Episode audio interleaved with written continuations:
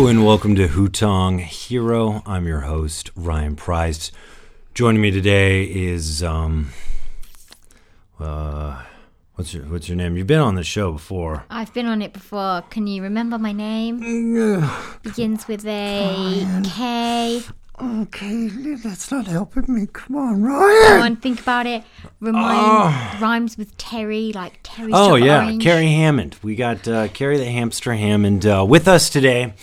And uh, it's going to be a very special episode, A, because uh, she's on the show, and B, because uh, the topic we're going to be discussing today it has to do with history, which you went to school for, right? I did. So the deal is that according to news.com.australia, a university exam is currently gone viral online. It's 124 years old and it's for potential history majors or people that were looking to be his- history majors in 1895. So, this was a test you'd take to get into your major of history at Cambridge's Trinity College. It consists of 12 questions, all right? And these 12 questions revolve around English history from 1485 to 1815. All right. And at that time, applicants were advised to not answer more than eight questions. All right. Or at least not to attempt more than eight questions. You could, of course, try to do all 12, but I think uh, these questions might prove to be a little difficult. We'll know here very shortly when Kerry tries to, to answer them. So we're going to take the old school entrance examination for history majors from 1895, and we're going to put the current major to the test to see if she's got what it takes to go to college in 1895. All right. So a lot of people might be like, oh my gosh, 12 questions to get into college. Why didn't I go to school in 1895? Well, because you weren't born, but also, you know, because I think you're going to find that these questions might be a little difficult. So, Kerry, going into this, what are your thoughts? What are you thinking here? You know, you got uh, a test for English history. 1485 to 1815. Why don't you go ahead and just you know tell us how you feel do you feel confident in this in this period of history I do feel confident about the period of history. Yeah. That's what I studied. okay so At you university. studied wait 1485 to 1815 I've definitely covered most of that period. Oh. Maybe not the 1700s in too much detail. she's setting herself up here I've been set up really good for this. Unfortunately, biggest caveat here is I haven't studied for the test. oh come on you don't need to study right you majored in this stuff I know, but I feel like I should have my flashcards and my notes and like at least five books at that least are at five least books well five kilos each. Some something to keep in mind here is a lot of people are saying that now uh, entrance exams to get into college are just too easy because this one here is only 12 questions and they're advising that people don't try to answer more than 8, right? This is what they actually said in 1895 to these people that were going into the exam. Now keep in mind a lot of you, if you're like me, probably got through college because of Wikipedia and the internets, right? I remember, you know, some teacher would be like, write a paper on this part of history or this person in history. I was like, man, this is going to be so easy. Just go to Google's, type in the person's name, and then you just kind of you, find books on amazon.com that you never read. You take the information off that and you put it in your you know auto bibliography maker, pops out your uh, your bibliography, you copy paste that to your your bibliography page in your in your in your paper and your and your professor never knew the difference you know because if if you were like me you just knew that your professor did not have time for that. But kids keep in mind I'm not condoning this behavior. When Ryan looks back and thinks about this he's quite ashamed. But would he have done it a different way? Probably not. Anyways. Actually, I had an even better way of doing it. oh do Right. do share. So I would actually take a book or an article, I would read the relevant chapter, and then take the quotes out of it that were already like quotes from Who has- another who paper. has time for that? and then you take the um you use that as your reference for your bibliography. So then you can like nail down like 20, 30 different books just from reading one chapter. Right, so she was an overachiever when it came to how our generation tried to just uh, do the bare minimum. She did a little bit more than the bare minimum. I minimum. did the bare minimum, but like so she on a she did- different level. She definitely worked a little harder than me, but we both kind of had our little ways of getting things done in an appropriate amount of time. But these people didn't have that, is what I'm saying. They actually had to go to the libraries. They actually had to read the books. They actually had to find the information. Kids, you got it so good. We're gonna have Kerry take this exam uh, in front of you. She's putting her confidence in history on the line, folks. It's gonna be it's gonna be monumental. Um, so before we get into that, we're gonna play a song.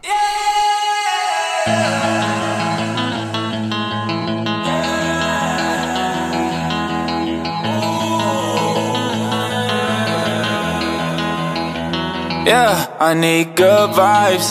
I'm so sick of these goodbyes. I'm so sick of these goodbyes. I'm just trying to have a good life. Yeah, I need good vibes. I'm so sick of these goodbyes. I'm so sick of these goodbyes. I'm just trying to have a good life. Yeah, so don't get me wrong. I know I loved you, girl, in the show. Yeah, but that was still you ended it. Now you call my phone up, broke my heart like you regretting it. Yeah, I don't understand this shit. I ain't a toy, I ain't a toy. I'm a man, yeah, I ain't a boy. You play around, yeah, you stay drama. I don't make drama. I ain't hating, mama, hate mama, it's okay. Yeah, I need good vibes. I'm so sick of these goodbyes. I'm so sick of these goodbyes. I'm just trying to have a good life, yeah. I need good vibes. I'm so sick of these goodbyes. I'm so sick of these goodbyes. I'm just trying to have a good life, yeah. It used to be like, why you gotta leave? Why you gotta go? Why you not with me? Can you let me know? Yeah, when did we fall out? Was it worth it all? Yeah, but that was still you ended it. Now you call my phone up, broke my heart like you regretting it. Yeah, I don't understand this. I ain't a toy, I ain't a toy. I'm a man, yeah, I ain't a boy. You play around, yeah, you stay drama. I don't make drama. I ain't hating, mama, hate mama, it's okay. Yeah, I need good vibes. I'm so sick of these goodbyes. I'm so sick of these goodbyes. I'm just trying to have a good life, yeah. I need good vibes. I'm so sick of these goodbyes. I'm so sick of these goodbyes. I'm just trying to have a good life, yeah. I need good vibes. I'm so sick of these goodbyes. I'm so sick of these goodbyes.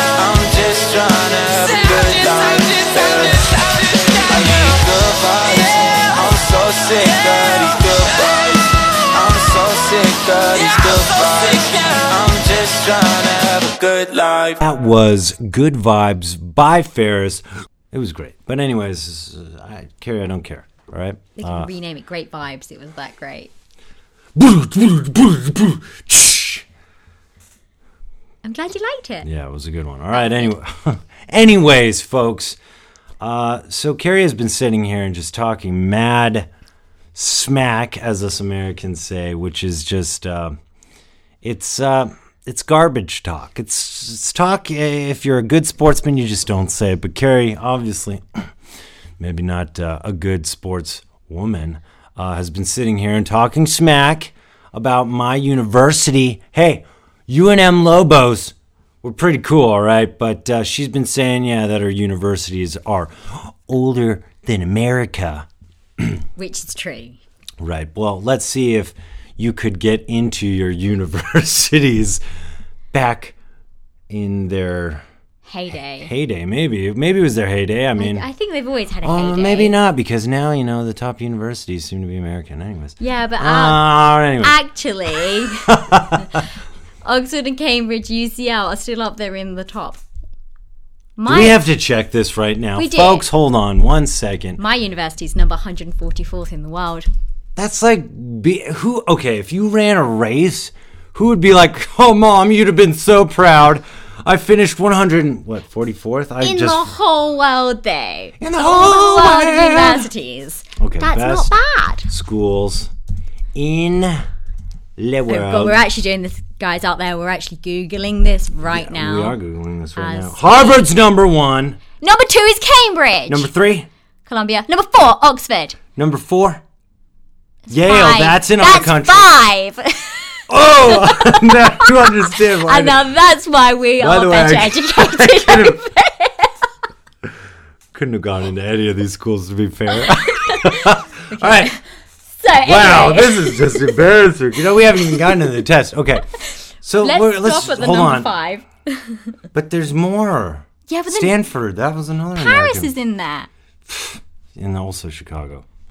Chicago, you're right there at the bottom of the list, which is one, two, three, four, four, six, seven, eight. There's I, only eight. I We've can only- count to that many. You can count to right. eight. That's as many questions as we. but I don't see the to answer on University of Exeter on there.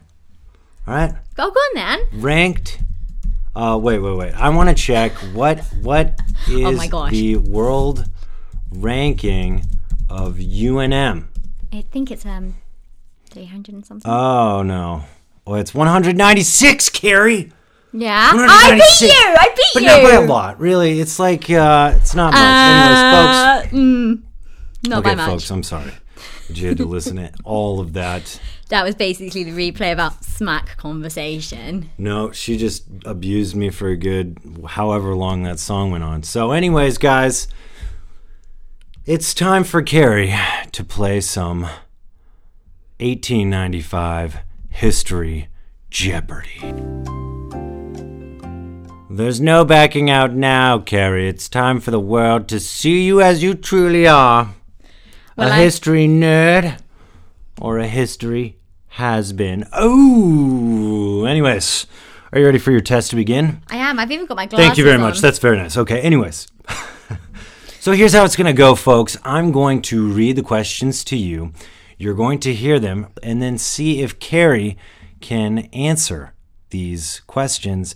Again, she is a history major. She went to Exeter, and she should be more than able to answer her country's historical questions.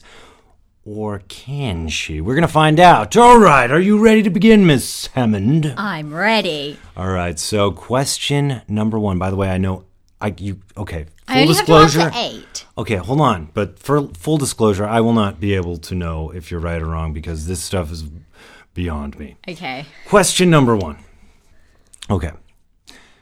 Give your estimate of the foreign policy of Henry VIII before 1520. So, 1519, anything in that year, I don't want to hear about it. 1521, that's okay. I'm all ears. But Before. 1515, don't you dare. I, I, yeah, I have to. I have to go before 1520. I don't know what I'm talking about. Go ahead. Okay. This is actually a really hard question. If only the Jeopardy music could go for as long as it's gonna take. And it could take some time. Wait, can we ask? Okay, I, we're, we're gonna redo this question. sec. Okay, now one more time for the audience, Kerry, for the audience, because I know you definitely are really mulling this over in your head. Audience, give it a try if you can, or just wait for Kerry. Again, give your estimate of the foreign policy of Henry VIII before 1520. Okay, so before 1520, this is before the break from Rome. So at that time, Henry is still engaging with European powers, and essentially, religion comes into foreign policy because it's the roots of everything at this time in history. Um, so we know that he was not very happy uh, with uh, with Rome. So I would say estimate of foreign policy is he basically is not very happy with Rome. He doesn't like France because they're Catholic and the same as Spain. He is not a fan of any of them, but they are growing. Catholicism is growing and he is in a position where he doesn't want to keep following through with what they are saying. So, your final answer to be checked by a judge somewhere, but definitely not in this room with us basically, you're saying Henry VIII's foreign policy was he hated everybody. basically because they're Catholic and because they're not allowing him to divorce from Catherine of Aragon, even though that happened quite a bit later on. It's a good 16 years those- later. But yeah, at the time, he still. He had a wife who was Catholic, but that didn't necessarily mean he agreed with Get her out of here. her Get her out of here. of those going on in Europe because they were constraining what he wanted to be doing. Right. Okay. So uh, Henry VIII really wanted a divorce, and this affected his foreign policy. He really just hated everybody that didn't allow him to get a divorce. And judges somewhere definitely fact check this for us. But so far, this test doesn't seem so hard. Kerry answered number one. Let's go ahead and move on to number two. So, number two, folks. How did the doings of the reforming party under Edward VI facilitate a return to Catholicism under Queen Mary. Ah, Edward the Sixth. Now he Wait, was, was that a was that a ah or a ah? that's an ah now Edward because mine was like a ah. I know. I could see you freaking out just thinking about that question. Now, It, Edward it the hurt Sixth. my head. Right. Do you know who Edward the Sixth is? Yeah, I know Ed. Do you? Yeah. Yeah. We are old chums You're, you're Do you know whose son he was? in a past life. Well, no, because his son was a jerk. no. Do you know who's he was the son of? Oh, um, not Queen Mary. Not Queen course. Mary. No. There was another woman who was who was his mom. Well, I, I'd imagine. I don't know. Okay, fine. Henry VIII was his dad. That's not the question, Kerry, and I'm asking the questions. I know, I know, I just turned around Back on to the question. How did the doings of the reforming party under Edward VI facilitate a return to Catholicism under Queen Mary? Now I'm going to do a bit of guesswork on this one, just full disclosure. But It's not looking good, folks. Every time I've guessed, it just didn't work out. Go So ahead. Edward VI, he was a boy king, and he was put on the throne straight after Henry VIII died. How old was he? Describe boy. Uh, I think he was about 11, 9 or 11 when he came on the throne. So he So he had was a young. He was a boy. he was he was literally a boy. Okay. Really sickly little boy. His mum died in childbirth. Ooh, poor guy. Mm, I know. Um, and the only son of Henry VIII. He was, of course, Protestant um, or Church of England. As much as he could be for being a boy. right? Exactly. So he was essentially just the puppet for he for his Mm. For- advisors, who were the ones that would lead anything that he did or said was basically just put through his advisors. Right. I, I imagine at that time you could even put political parties as different factions of Christianity at that Oh, time. absolutely, yeah. So obviously, his advisors were staunch Protestants, um, and the problem is, the stronger you were at that time on one religion, and the more you tried to bash it out from people that didn't believe in that. So Catholics at this time So wait, would not be a fan of him. if Edward the Sixth, uh, his the reforming party under him, and and him himself was Protestant, what did they do? What did their doings have uh, that facilitated a return to Catholicism? That was- she's giving me this because you told me for a good couple, uh, well, a couple minutes here that well, not a couple minutes, I'd say whatever, the better part of a couple minutes, that uh, Edward VI and people that were basically using him on some level, or people that were his quotes advisors, um, were Protestant. Yep. Why would they want to facilitate a return to Catholic- Catholicism, or what did they do unknowingly that facilitated this? Um, now, this is where I'm doing a little Oh no, bit of we got our, we got our first. So I would say it's because they were so um, so keen to push down the Catholic faith and to not allow anyone to practice it that it meant that Catholics themselves were able to rise up because they wanted Queen Mary on the throne. They wanted someone who was strongly Catholic. Later on, you'd have Elizabeth, and she would be tolerant of both. So there wasn't so much backlash to anything that she did. Now, when you've got a reforming party who are like, no, you are going to be Protestant, then those who are Catholic Can, will can, the, rise up against can it. the American take a stab at this one? Sure. Here's what the American might might think, just based off of uh, based off of nothing, a good hard Mm-hmm. Okay. knowledge of nothing. Okay, I'm imagine that Edward the sixth, given that he was a boy, sounded like his rule might have been fraught with a lot of problems, and at a time where they were really pushing Protestantism or or being Protestant. Maybe this put a sour taste in people's mouth. Maybe they didn't do things well enough, and having a boy king that maybe people didn't really put their faith in, so to speak, meant that somebody from a different faith, from even a different gender, could come in, and people were like, you know, the Protestants, uh, they associated the Protestants with a failing um, monarchy under Edward. So that when a new religion came in, it was almost like a new breath of fresh air. People lost their faith in the Protestants being able to maybe keep things um, keep things stable. And Right. so, yeah, maybe Yeah. the Catholicism was maybe it was facilitated in that way. Absolutely. Let us know. We're waiting for our acceptance uh, in 1895, of course. Um, so, anyways, next Okay, question. the next one? I'm better on. Right. Next two. Don't well, don't get. Hold on, okay, folks. Hold on, everybody. Hold on, everybody. Number three. Did the execution of Mary, Queen of Scots, increase or diminish the difficulties of Elizabeth's position? Now, Mary Queen of Scots was executed because now she was Catholic, right? Came to the throne right after Edward VI. Yeah. And despite the fact that she was Catholic and lots of people loved her mum, her mum was Catherine of Aragon and she'd been a staunch Catholic too. Lots of people really liked her.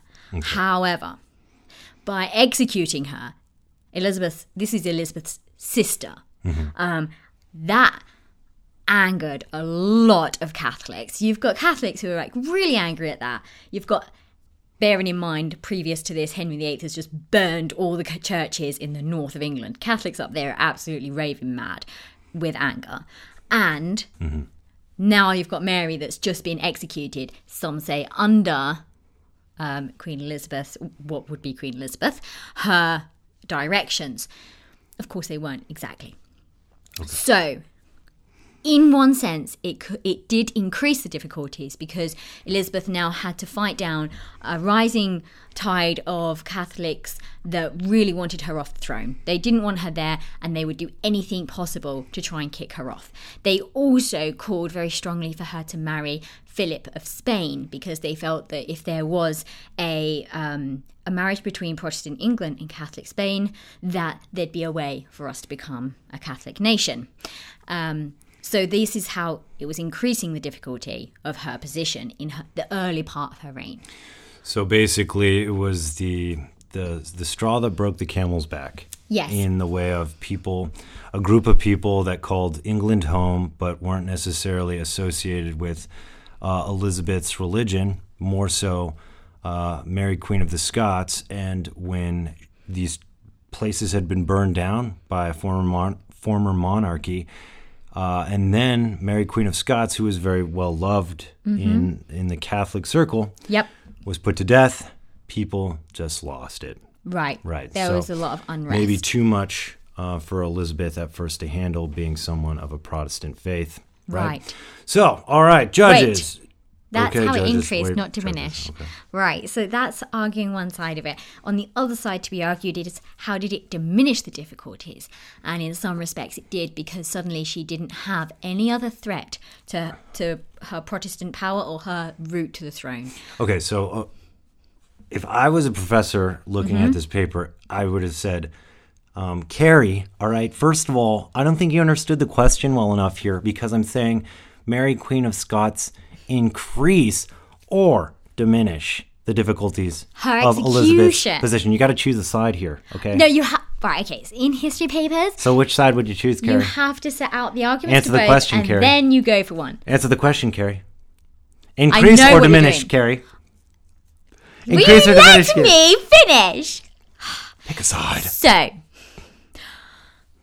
Pick a side. this is why I started with increase because I feel that that I didn't was- ask what you started. you stop! Oh my god, it's very hard to answer these exam questions when you have someone who is pushing your buttons. Well, now you know how it was in 1895. I really don't think it was. I, d- I think they had silence in the exam. Anyway, so in other words, I am going to argue more strongly for the diminishing side because she didn't have anyone else to um, that she had to battle for power. It also meant that her small circle of, of, of, advisors were actually well positioned to advise her on how to best go about calming the Catholics in the country. And she did a good job of it because she allowed Catholics to practice what they wanted in their own homes, even though it was a Protestant nation. She never did marry Philip either, by the way. Oh, thank you for throwing that in there. That was Yeah. uh, extra credit. Uh, but, anyways, Thanks. no, I do appreciate that you give both sides of the coin because obviously this question was meant to throw people off. Um, it would increase her problems because she's basically enraged a good portion of the population, in which she feared maybe she might be overthrown. But at the same time, there wasn't a bunch of other people competing for that throne anymore because she might have had them eliminated or they were eliminated by someone else. Either way, they just weren't there, right? So. Right. Now to go on to question number four. So, folks, again, we're not supposed to attempt more than eight, um, so we won't. We won't. We'll do We pass. well, um, I'll, I'll pass four. Can I give the test? Oh, sorry. Thank you. All right, so we won't give more than eight here. I might mix them up a bit because I've just done one through four so far, but we might do uh, like a six or a seven or an eight. I don't know. Okay, I want number Things four. might get. Give me crazy. number four. Number five. No, I want number four. Number five. How did the acceptance? no. Do you, you don't you know how tests work? Number You're not supposed four. to. yes, I get to choose. I got to Don't choose you in know? the test. Folks, I don't think she's ever taken a test in her life. In a test, you choose. you don't have someone read it to you. Can I give this test? No, I want number four because it's the only one I actually know. Number four. Number four. How did the policy of James the First change for the worse after the death of Robert Cecil? Cecil, That's what I said. that's exactly what you said. Right, okay. Robert Cecil was basically a bum chum of James I, if I could put it in basic terms. Yeah, I didn't understand any of those terms, so maybe you could put it. It's a bum chum. He was A bum chum. He that was- sounds like something I'd hear in San Francisco. a bum chum. Yeah, well, little do you know, chums. they actually transported James I and Robert Cecil to San Listen. Fran. In- That's you, Okay. okay. First of all, no, because the, no. Okay, answer the question. Robert Cecil bum chums with I don't know who. James explain Bass. explain all of this. Okay, Robert Cecil was uh, the the senior advisor to James the First, and he was the James the First of England and the Sixth of Scotland. Right, so English people didn't particularly like him very much. They weren't bum chums. He wasn't bum chums with the rest of England. They really didn't like him. Um, he was basically a foreigner. He was Protestant in name only. He led a very flamboyant court, um, the chums. likes of which led to bum chums. Basically, he had a lot of bum chums. Is that. this what bum chums means actually? No. Okay, no, anyways, just means continue. really good friends. Sorry, so- but yeah, James the First had a lot of gay tendencies, and he liked little boys, basically. Um, fun facts for you here on him. Um, he, That's not part of the questions on the test, but go ahead. I know, I like to just share what I do know though as well. Um, and he had really stern policies of eradicating um, heretics, witchcraft, and he was the king that nearly got blown up by um, the gunpowder plot conspirators in 1605, which is why tomorrow we have bonfire night, or the 5th of November, should I say. Um, and we do this to celebrate how Could you answer the question he was not blown at up. At some point? Sorry, I'm going gonna repeat the question. Background. I, I want to repeat the question one more time Okay. because we definitely went on a tangent here.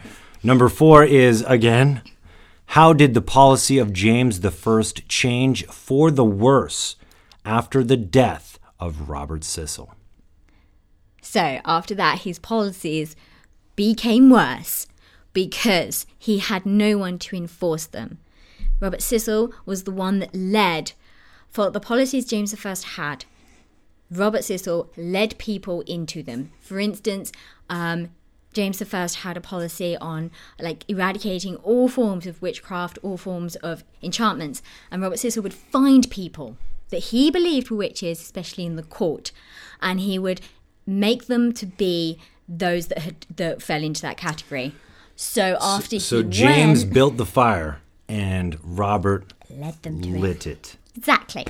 Exactly. So after he died, James I didn't have anyone to enforce any of the policies he was doing. He couldn't light his fires anymore. no, exactly. He got cold. He got cold. Hmm. He got really cold.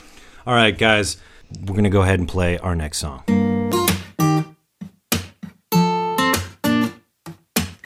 To be honest, my number is a little too high.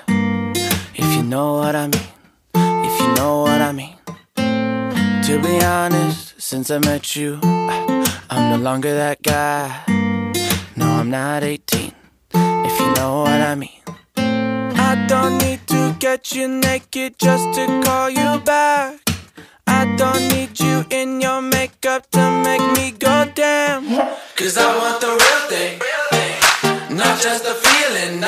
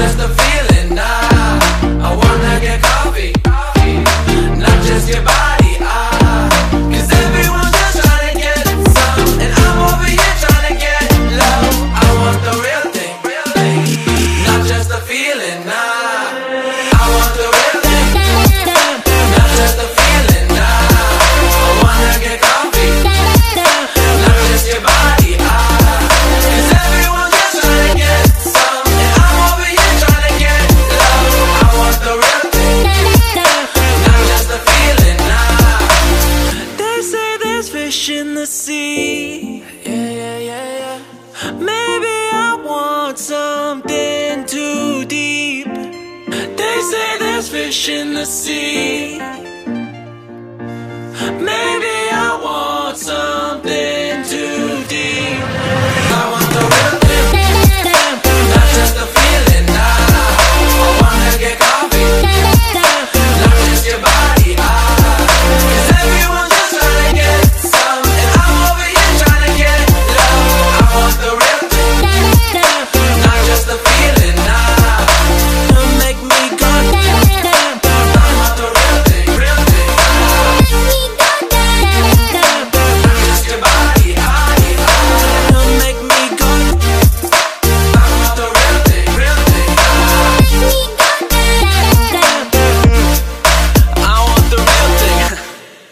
That was Kyle Reynolds, The Real Thing.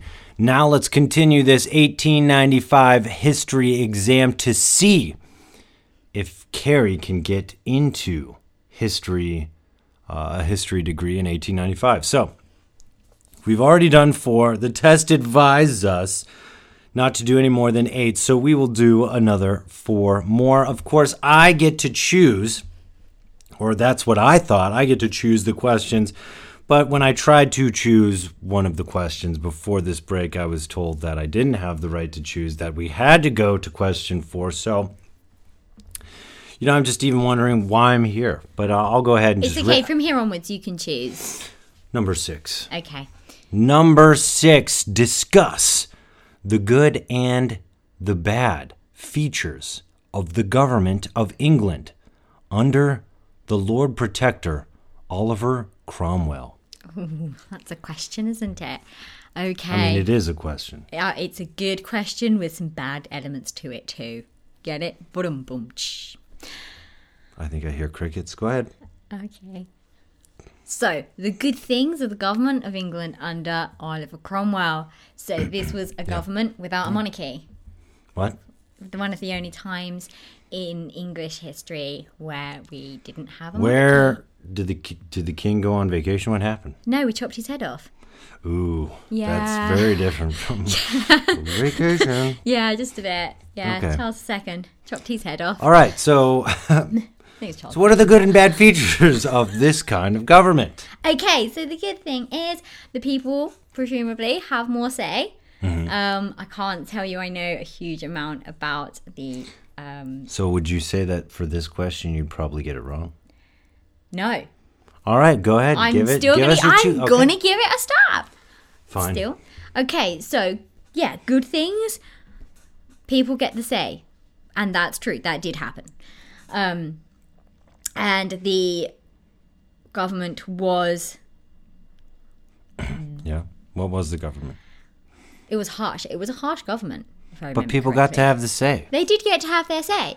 and they That's were the happy thing. about that. Yeah, but they But it was harsh. Did people have? Did they want a harsh government? Well, they realized, I think, that the government can get very corrupt very quickly because. I don't know what you're talking about. Oh, really? I mean, look at yeah. uh, Look at the. Look at all the great examples we have today. I mean, I know, right? Anyways. Um, anyway, so, um, so yeah, Oliver Cromwell. But essentially, I mean, he led the government. He still, in some respects, in some shape and form, is still the same as a king in many ways because it's not exactly a democracy government that we So, would so would you today. accurately call him like a president or a prime minister? No. Okay, so but he wasn't a king. He wasn't a president or a prime minister. Uh, he was something else. Yeah, he was supposed to be protector of the people, hence the name. But But he was also a leader. He was also a leader. Yes. So did he put forth a lot of changes where people got to decide whether those were good or bad things, or did the people put forward those changes? How did that work? I believe it was him that put them forward. There's not a lot that I haven't done a lot of history on this at all. We're gonna go ahead and say Kerry So- missed her first question. I'm going to say no to that one. Oh, Ryan picked the right one. oh God. Okay. Let's go ahead and move on to number eight. On what matters of practical policy did the Whigs and the Tories differ most markedly in the later years of William III? So,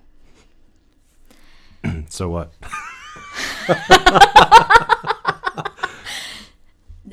oh, oh, folks! Oh, we might have a knockout here, folks. It's uh, Kerry was whipping the test in the first four rounds, but now it looks like the I know, test I told might my have her KO'd. the 1700s is not She's on the ropes. as good there. She's on the ropes. Are you gonna give it a go, Kerry? I'm still going to give it a go, of course. Um, so, practically, the Tories were into building more businesses rather than um, allowing for um, small time businesses to flourish. Wait, what? Yeah. They were into building businesses, but they didn't want small businesses to flourish. Right. There weren't very many small businesses around at the time anyway. Okay, I believe Yeah. you. I, I mean, I don't know, but I you seem convincing. I'm going to convince you on this one. Okay, Um, Tories, entrepreneurs, uh, but they hated small entrepreneurs. They they like the established ones already. yes, exactly. Cool. Yeah. And Um, so, where? What about the Whigs? The Whigs. Well, they invented a policy, right, Yeah. of Okay. stringing together separate strands of hair. To We're gonna go ahead. We're gonna go ahead and move on, and not waste anyone's time.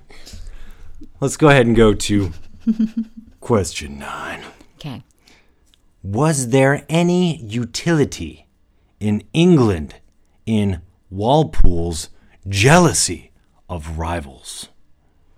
So, folks, let me just uh, let me just uh, tell you here that Kerry is now at an eighty.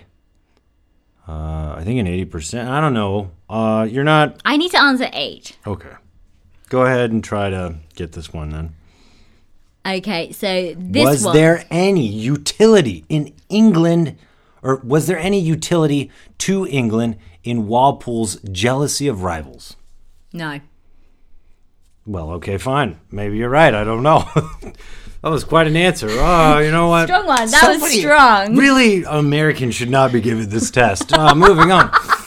Wait, wait. that was Robert Walpole, wasn't it, as well? So, uh, Robert, wait, could you say his name and what do you, what do you know about him? Go ahead. Tr- convince me that no was the right answer. Tell me about this question. Um, so Yes. there were So what? in the jealousy of the rivals. There was no utility to England. Who were the rivals? I don't know. We're going to move on. All right, number 10. Okay, Number 10. Uh, how many are we at now? I've answered five. So you wait, but you and you've got what? yeah. You have okay. You got five right. Is that what you're yes, saying? Yes, I've answered So five. how many have you missed so far? Three. Yeah, think So- so. You're not doing too hot. Well, so we've still got loads to go. I only have to answer eight. We were supposed to just go to okay. yeah, as like Uh, can answer eight. All right. So number ten. How did the elder Pitt differ in political opinions from Newcastle or Rockingham and their followers? Um, Pitt wanted um What What's his name? Robert Pitt, I think. Robert Pitt I think wanted what did what did Robert Pitt want? he wanted. Different. Yeah. Because armpit, you know. Robert Oh, Pitt. oh, Okay, anyways. yeah. Okay, I see. I see. Yes. you Robert. Pitt wanted what? What did Robert Pitt want? So his his political opinions Mm-hmm. um, were for a strong government. He was a conservative, Mm-hmm. um, a Tory, probably, and he wanted there to be greater. businesses, established businesses. Because as for, well, when you said in the question Yeah, you got yeah, yeah. wrong, the Tories didn't like small businesses; they liked already established businesses, while their counterparts, the Whigs, were busy making wigs. Exactly, exactly. Um, I like English history. It's good, isn't it? Um, yeah. So his political b- beliefs were more um, for people that were already rich. So he he was about keeping the rich Rich. Rather than helping, Helping. the poor. Oh, I don't like this guy so much. Okay, you know what, Mr. Pitt? Okay. We're gonna move on from Mr. Pitt because you know what? Okay. Yeah. That's That's just probably uh, a good idea. yeah, Next, anyways. let's number another number one. eleven. How did the general election of 1784 mark the House of Commons a less unpopular institution than it had been? Because. And that's her answer. For, Hold on. Wait. Wait. Wait.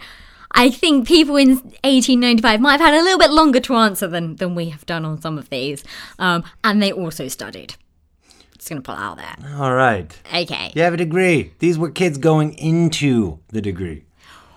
Right. And I didn't, I haven't looked at any of this in any of my. So you're gonna answer the uh, question, Some of these. Some Dolly Parton? Come on. Okay, so You're gonna sing me a song. I'll sing you a song about the general election 1784, which made the House of Commons less unpopular because they vote of, of the party they voted in. Which was?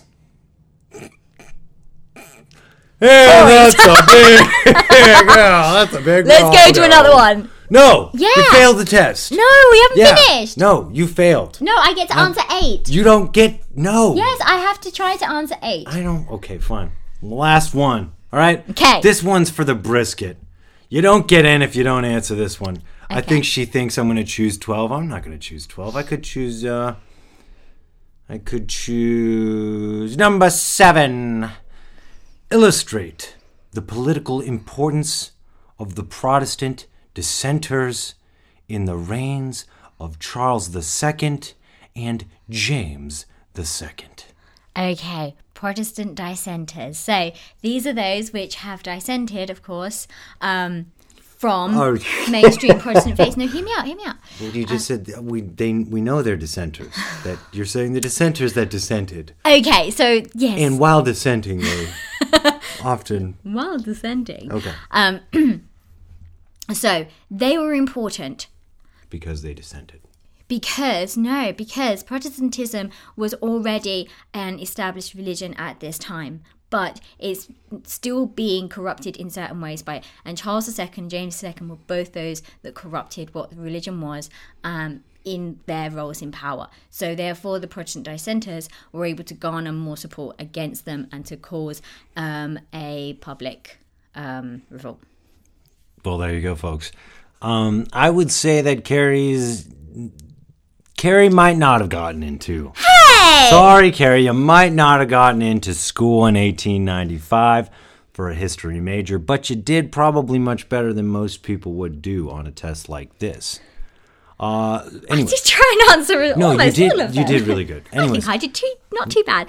I'm sorry, people. I'm not entirely sure on all the facts on all of those questions. The first four I'm strongest on, um, but after that, listen. All right, we don't need your sad story here, lady. You didn't Oh, get okay. in. Move on. hey, you don't know that I wouldn't get in. No, I'm the admissions guy. I'm going to put this to the audience to tell us. God, they just, you know, they Audience, get so your- bent out of shape decision. when they don't get in in 1895. They're like, eh, eh. I don't. So, even, I don't even know I- if women were allowed to apply for college at that point. Folks, we're going to go to our last song. okay.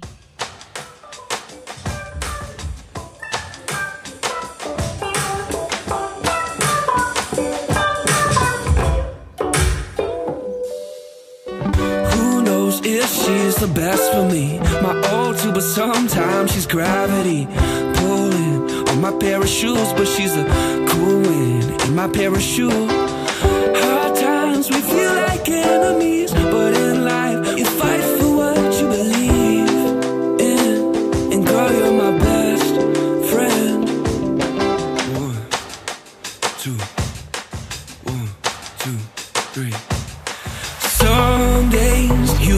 drive me crazy, like I'm your Mercedes.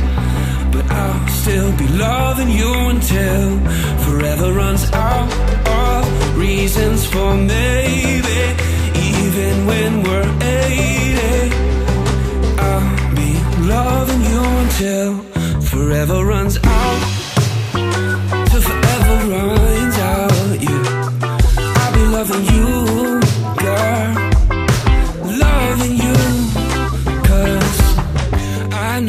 that she's the best for me. We push pull just like a sewing machine. You're the thread in me, I'm the thread in you. Life's a needle that pulls us in and pushes us through hard times. It teaches us to love through rips and tears and burns and every kind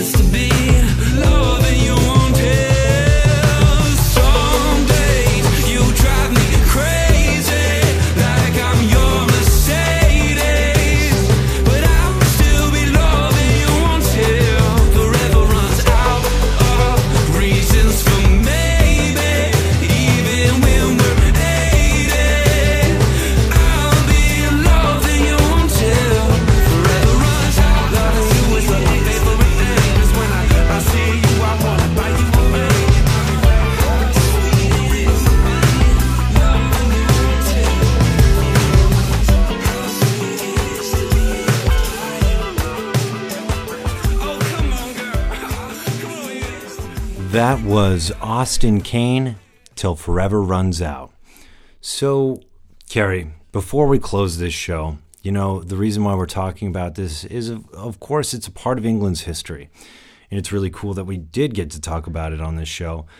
But also, the fact of why we did it is because a lot of people are talking about it. And the issue around this uh, viralness of this test is basically people are saying that education in this country isn't as good as it used to be.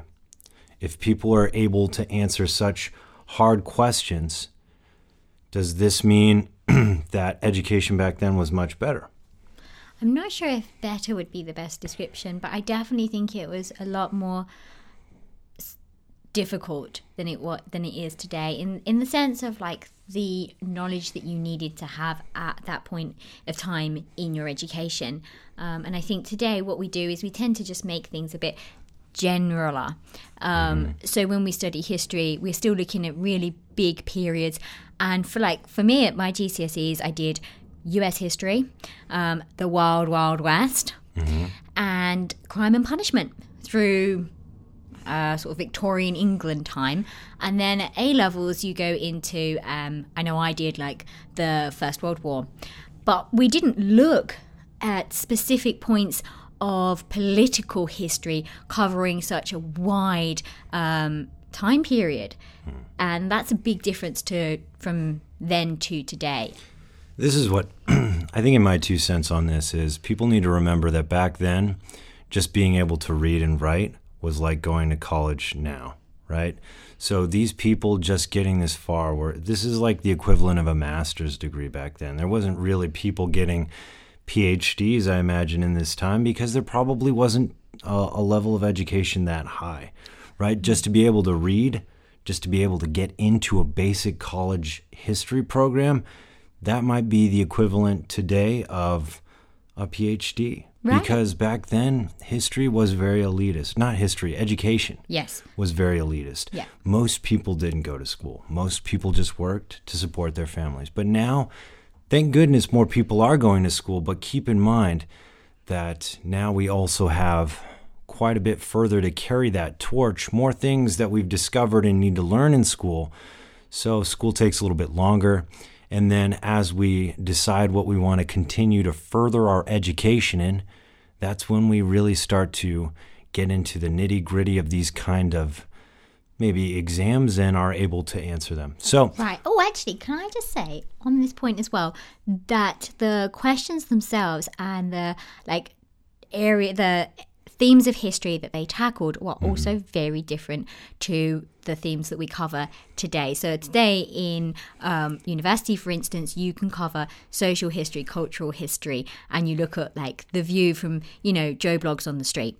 Whereas these questions were asking you about poli- politics, about monarchies, about high um, political movers and powers, and that's something that is incredibly different to what you would actually be seeing in school today. maybe, but at the same time, for that period of time, uh, maybe that's what they framed history as. That maybe that's what is important. And as a good historian today, it's important that we realize that at that time it was less about the social Exactly, well-being, that's the point.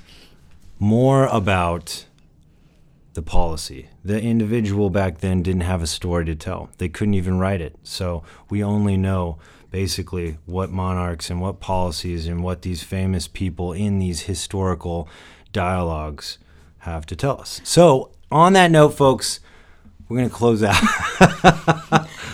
He's laughing because there's still more I want Go to say. ahead. Shower us with knowledge.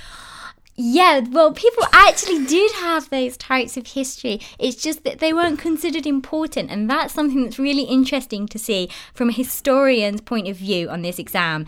Is that the types of questions they're asking gives you a snapshot of that particular time in history and what was considered important to get into university, the knowledge you needed then, and I think that in itself makes it a really interesting historical document. Are we done? Yes. On that note, folks, thank you so much for listening, and we'll see you next time.